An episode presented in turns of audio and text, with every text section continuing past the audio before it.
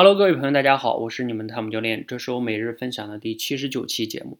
在我们的训练营里边呢，我们鼓励大家从小故事开始练习。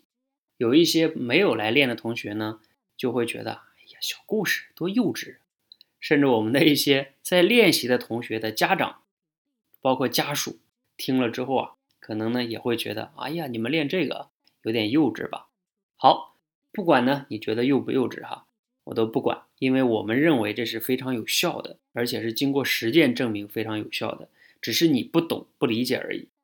如果呢，你非得要是觉得幼稚的话，我今天呢来挑战一下你，挑战你什么呢？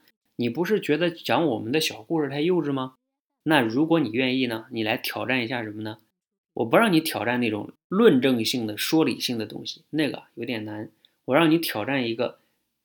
你自己从你小学、初中、高中到大学学生时代的哈，让你印象最深刻的一件事情，真实发生的哈，在你身上的，你能把它流利的，当然能生动的就更好了，讲出来。当然要录成节目哈，不是你觉得你讲了，你要录成节目发布出来。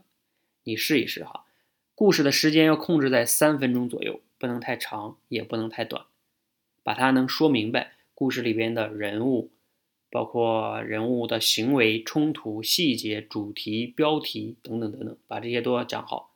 你看看，你用三分钟能不能把一个事儿说明白？还有你要录多少遍才能录成？如果你愿意呢，可以试着未来来我们的直播间挑战一下，看看你还不能讲那么好。有的人会说了，啊，不管你觉得难不难哈，今天我在我们的直播中呢，就让我们的一个学员现场讲了一段他高中时候的一段故事。他呢，虽然说流利的讲下来了，但是呢，也并不是特别的连，就是连贯哈。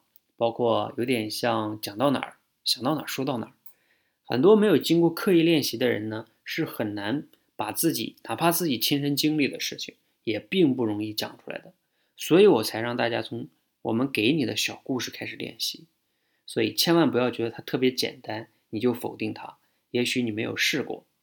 如果呢，你就觉得非得想挑战一下，那你就按照我今天说的，讲一个你发生的对你印象特别深刻的事情，你来体验一下，你看看你真的能流利的、生动的、有主题的，包括啊非常明确的把它给讲出来吗？